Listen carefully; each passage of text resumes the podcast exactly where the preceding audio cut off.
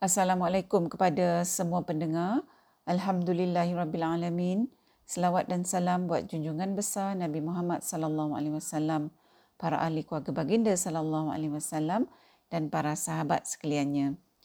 Untuk episod kita uh, kali ini kita akan mentadabburkan bahagian kedua ayat 34 surah An-Nisa iaitu firman Allah yang bermaksud maka perempuan-perempuan yang soleha itu ialah yang taat kepada Allah dan suaminya dan yang memelihara kehormatan dirinya dan apa jua yang wajib dipelihara ketika suami tidak hadir bersama dengan peliharaan Allah dan pertolongannya. Para pendengar, dalam episod sebelum ni kita dah kongsikan sedikit tentang tanggungjawab suami terhadap isteri ah, yang mana bila seseorang suami tu memenuhi tanggungjawab-tanggungjawab dia seperti yang Allah dah nyatakan ah, iaitu suami tu taat pada perintah Allah dalam menjalankan tanggungjawab dia pada isteri maka suami tu Allah berikan dia beberapa hak ke atas isteri. Ha, jadi kali ini kita nak sambung dengan bahagian kedua ayat 34 surah An-Nisa ni ha, yang berkaitan dengan hak-hak suami pula ke atas isteri. Ha, tanggungjawab suami ni ha, macam yang Islam laraskan ya para pendengar adalah sangat besar. Ha, bukan saja tanggungjawab dia ni di dunia ini saja malah sampai akhirat. Ha, iaitu maksudnya yang melibatkan syurga atau neraka. Ha, jadi ini bukanlah merupakan perkara main-main. Ha, sebab tu Allah perintahkan isteri tu taat kepada suami.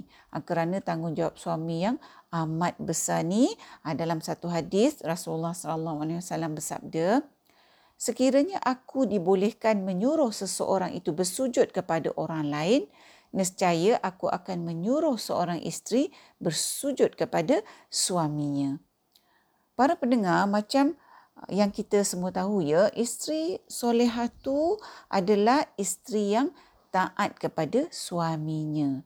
Ha, jadi bila kita baca ayat 34 surah An-Nisa ni, ha, kita tanya pada diri kita, apa dia maksud taat kepada suami? Adakah maksud taat kepada suami ni maksudnya tanpa mengira had atau dalam aspek apa sekalipun mesti kena taat? Para pendengar, walaupun Allah perintahkan seorang isteri tu taat kepada suami dia tapi ketaatan tu mestilah dalam batasan syarak. Bagi perkara-perkara yang baik yang berpatutan ah, yang Allah telah laraskan. Ah, bukannya taat pada suami ni tak ada skop tak ada batasan. Selagi suami tu suruh isteri buat benda yang baik ah, isteri kenalah patuh. Isteri kena dengar cakap suami. Tapi kalau suami suruh buat jahat ya, buat perkara yang tak baik. Contohnya suami tu tak benarkan isteri dia tutup aurat. Tak bagi isteri dia pakai tudung. Atau ha, suami tu suruh isteri dia pakai pakaian yang tak patuh syariah. Ha, dalam keadaan ni, isteri tak boleh taat pada suruhan suami yang macam ni. Sebab apa tak payah taat? Sebab ketaatan kepada Allah dan Rasul tu mengatasi ketaatan kepada suami. Ha, patutnya salah satu tanggungjawab suami tu membimbing isteri dia supaya isteri dia tu taat kepada Allah. Ha, jadi bila suami tu tak bagi isteri pakai tudung contohnya, ha, suami tu dia sendiri tak taat kepada Allah.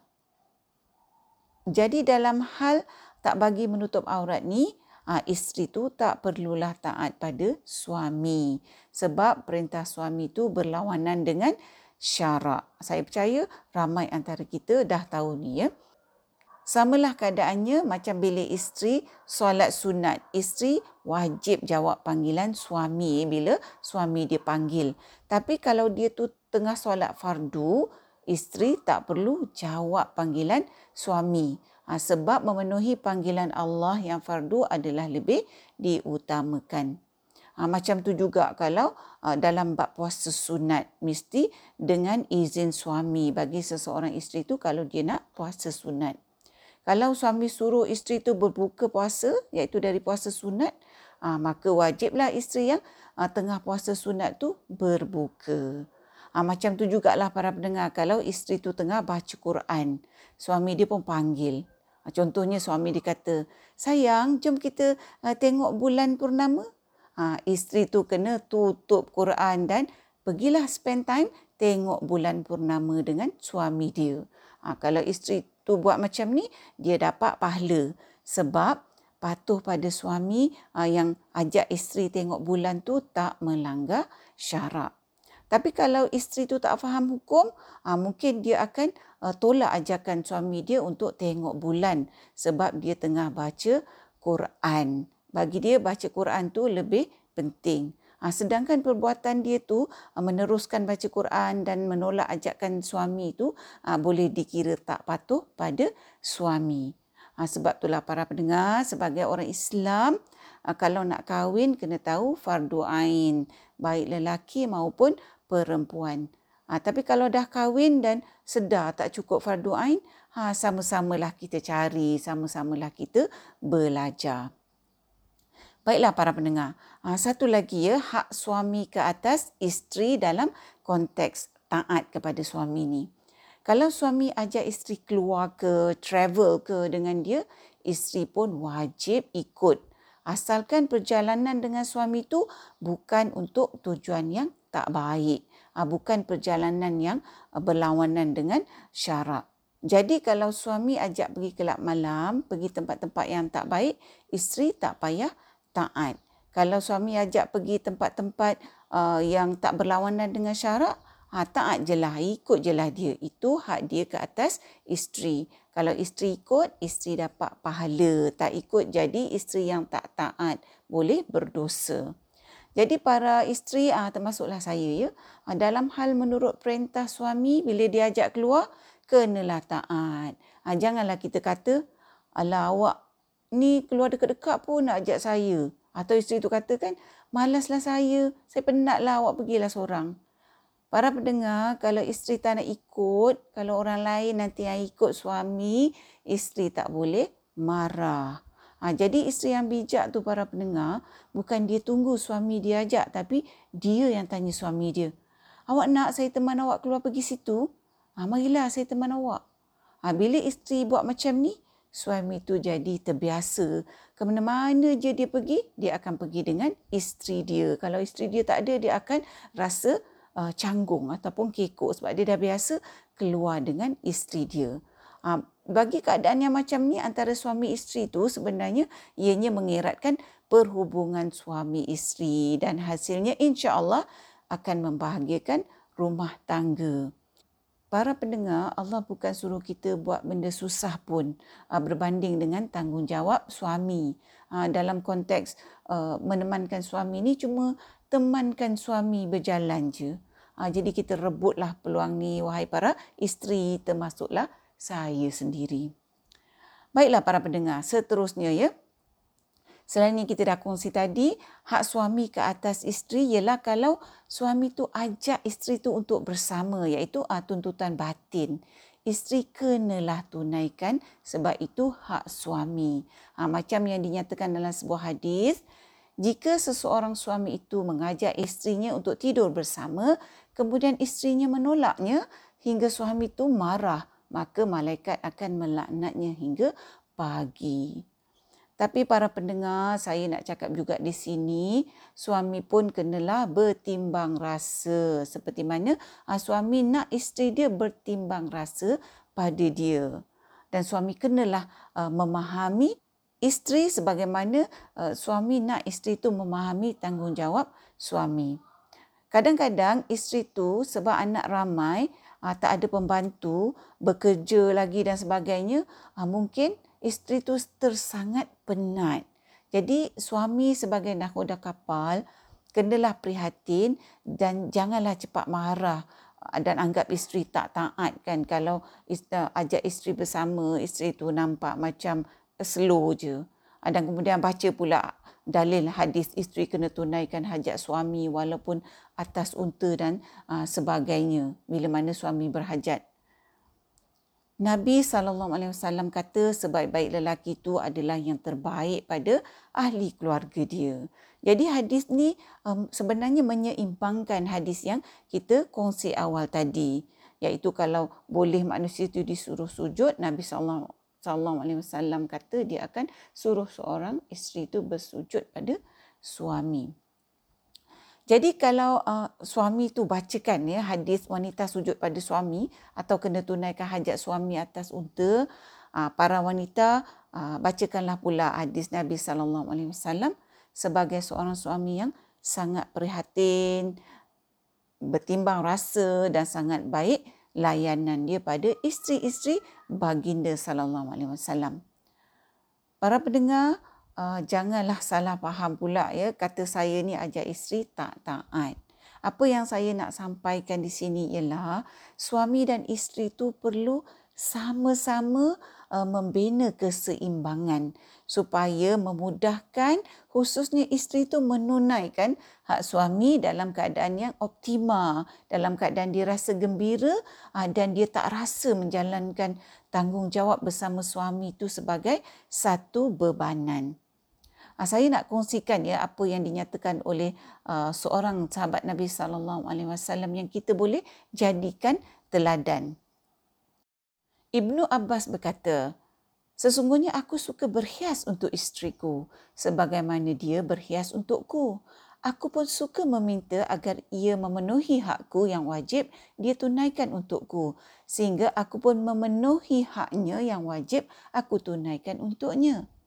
Dan Ibnu Abbas berkata lagi, para isteri berhak merasakan suasana persahabatan dan pergaulan yang baik dari suami mereka sebagaimana mereka pun berkewajipan untuk melakukan ketaatan dalam hal yang memang diwajibkan atas mereka terhadap suami mereka. Jadi para pendengar, saya rasa kalau seseorang suami itu pandai menawan hati isteri, tentulah tak suka untuk seseorang isteri itu memberikan hak untuk bersama uh, dengan suami.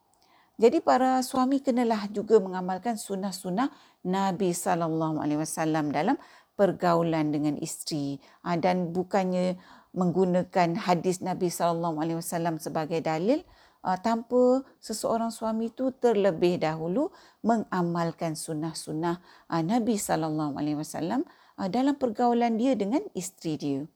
Jadi bila suami dah amalkan sunnah, barulah suami boleh uh, gunakan dalil hadis dan Quran untuk isteri tu berikan hak suami.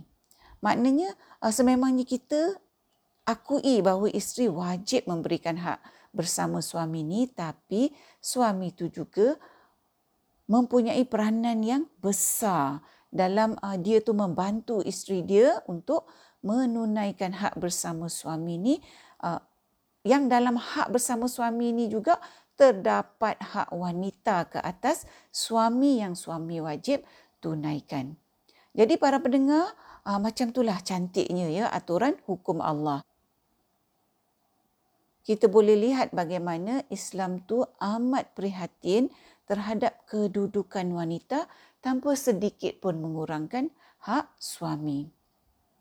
Baiklah, selain itu, uh, suami yang telah menjalankan semua tanggungjawab dia kepada isteri, Allah berikan dia hak ke atas isteri untuk isteri tu tak keluar rumah tanpa izin suami.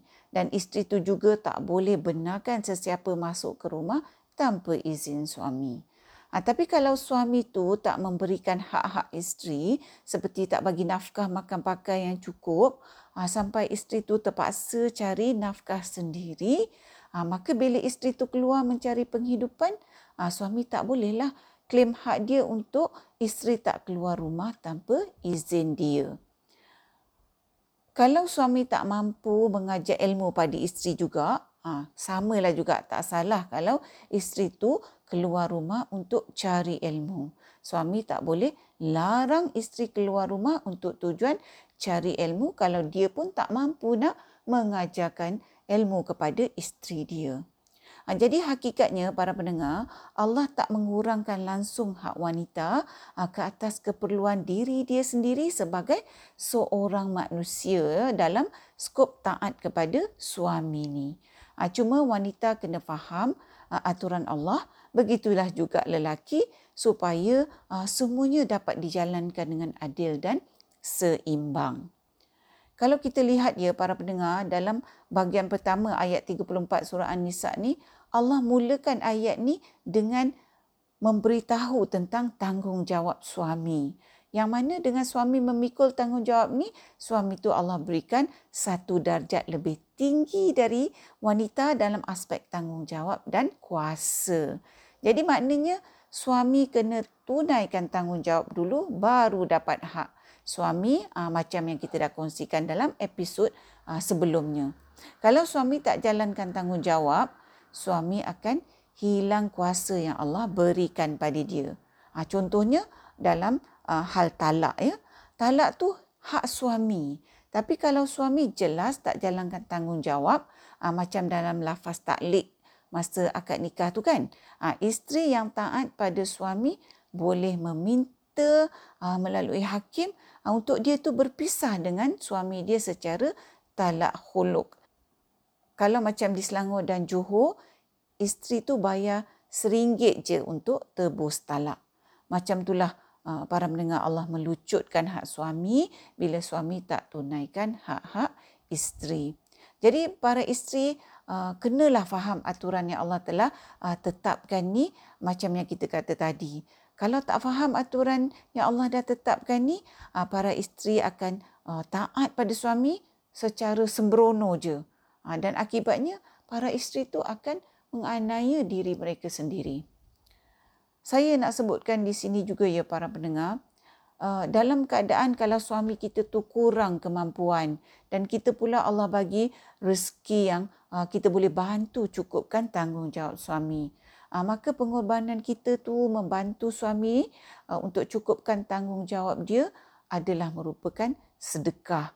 Uh, dan ketidakmampuan suami tu kita tak boleh jadikan sebab untuk uh, isteri tu tak taat pada suami. Sebab uh, suami tu dia tak dapat menjalankan tanggungjawab uh, secara sepenuhnya kerana bukan dia tak nak tetapi dia tak mampu. Jadi para isteri janganlah uh, manipulasi ya dan ambil kesempatan untuk tak taat dalam keadaan ini. Para pendengar, saya mengingatkan diri saya sendiri dan uh, sesiapa yang mendengar perkongsian ini, ketaatan seseorang isteri pada suami itu adalah sebenarnya merupakan ketaatan kepada Allah terutamanya. Begitu jugalah di pihak suami. Apa saja pelaksanaan tanggungjawab uh, baik isteri atau suami itu terhadap uh, satu sama lain, adalah hakikatnya dibuat atas dasar ketaatan kepada Allah dan kalau sebaliknya adalah merupakan perbuatan melawan perintah Allah. Baiklah para pendengar. Satu lagi aspek ketaatan isteri pada suami ha, seperti dalam tafsir Ibn Qasir ialah isteri yang menjaga kehormatannya apabila suami dia tak ada bersama dia. Maksudnya ha, janganlah isteri tu main kayu tiga di belakang suami. Ah, zaman sekarang ni kan terlalu banyaklah kisah yang kita semua dengar uh, tentang isteri yang ada hubungan sulit sedangkan suami tu bertanggungjawab. Maknanya dia tak jaga kehormatan dia uh, dalam keadaan suami dia tu tak bersama dia. Bagi yang dah kahwin, kita kena ingat syaitan tu memang bisikkan pada isteri suruh isteri pandang suami tu sentiasa kurang dari orang lain supaya isteri tu tak puas hati dengan suami. Ha, para pendengar, inilah pintu-pintu yang dibuka oleh syaitan untuk jadikan para isteri tu wanita-wanita yang gagal menjaga kehormatannya di belakang suami.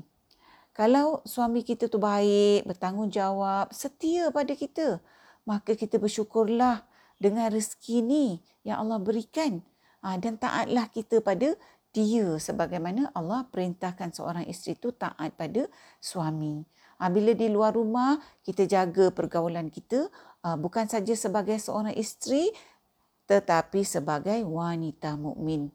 Kita jaga pertuturan kita, jangan bercakap meliuk melentuk dengan lelaki yang bukan muhrim. Kita jaga cara pemakaian kita uh, supaya kita tak sediakan uh, peluang untuk syaitan jalankan langkah-langkah nak hasut para wanita mukmin tu supaya mereka terjerumus kepada zina. Apatah lagi kalau wanita mukmin tu dah bergelar isteri orang. Para pendengar, Allah nak para isteri mukmin tu jadi isteri syurga. Sedangkan syaitan tu nak jadikan para isteri mukmin tu isteri neraka. Dalam ayat 34 surah An-Nisa ni, Allah bagi tahu kita para wanita bahawa kita ni tak akan dapat menjaga kehormatan kita tanpa peliharaan dan pertolongan Allah. Jadi kita kenalah berbalik pada Allah. Kita usaha jaga diri dan pada masa yang sama kita mesti sentiasa minta Allah bantu kita, tolong kita dan pelihara kehormatan kita. Sebab kita ni para pendengar bukan saja kena melawan hasutan syaitan tapi kita kena juga sedar hakikat bahawa kita kena lawan hawa nafsu kita sendiri. Hakikatnya kita tak akan mampu melawan hawa nafsu kita dan hasutan syaitan ah, dalam kita ni nak menjaga diri dan kehormatan kita, nak taat pada suami melainkan dengan pertolongan dan peliharaan Allah. Jadi jangan sesekali kita uh, mencemoh mana-mana wanita eh, yang bergelar isteri yang tergelincir dalam uh, mereka tu menjaga kehormatan diri dan jangan kita mendabik dada menganggap uh, kita ni takkan sesekali tergelincir kerana perangkap hawa nafsu uh, ditambah dengan hasutan syaitan tu sentiasa ada. Kerana itulah para mendengar Allah suruh kita sentiasa kembali kepada Allah dan sentiasa bergantung kepada Allah untuk menolong dan memelihara kita ah, sebab kita sememangnya lemah dan kita sememangnya tak berdaya dalam apa juga perkara melainkan dengan pertolongan Allah. Para pendengar, ah, sebelum kita menutup episod kita kali ini, ah, saya mengajak diri saya sendiri dan juga kepada para isteri di luar sana tu, marilah kita sama-sama berebut untuk jadi isteri syurga tetapi bukan saja isteri syurga, isteri syurga yang berilmu dan yang berfikir. Kerana dengan adanya ilmu dan dengan adanya pemikiran yang betul, kita dapat taat kepada Allah melalui ketaatan kita kepada suami dengan cara yang hak dan bukannya secara tanpa pengetahuan. Para pendengar yang dihormati, setakat ini dahulu perkongsian kita buat kali ini. Moga kita bertemu lagi di episod yang seterusnya insya-Allah. Assalamualaikum. Sekiranya anda merasakan bahawa perkongsian tadabbur bersama Dr. H ini memberikan manfaat kepada anda, saya ingin mengajak anda untuk menyertai saya bergabung usaha menyemarakkan amalan tadabbur Quran dengan memanjangkan perkongsian ini kepada orang lain. Serta jangan lupa untuk tekan butang follow untuk mengikuti episod-episod yang seterusnya. Oh Lord, you bless us both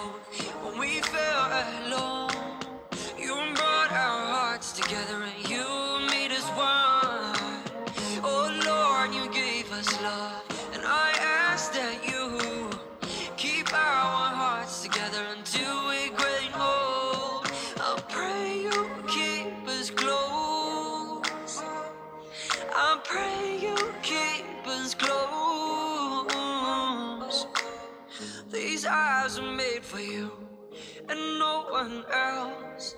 I pray you'll keep that smile like you always are. We'll keep our Lord first wherever we are and teach our kids to be true to who they are. Robbie, I've waited so long. Now I see all of this was your plan. I wish I'd known this all along. Oh, could imagine that I'd find a loving soul like hers. Oh, how you work in all your ways.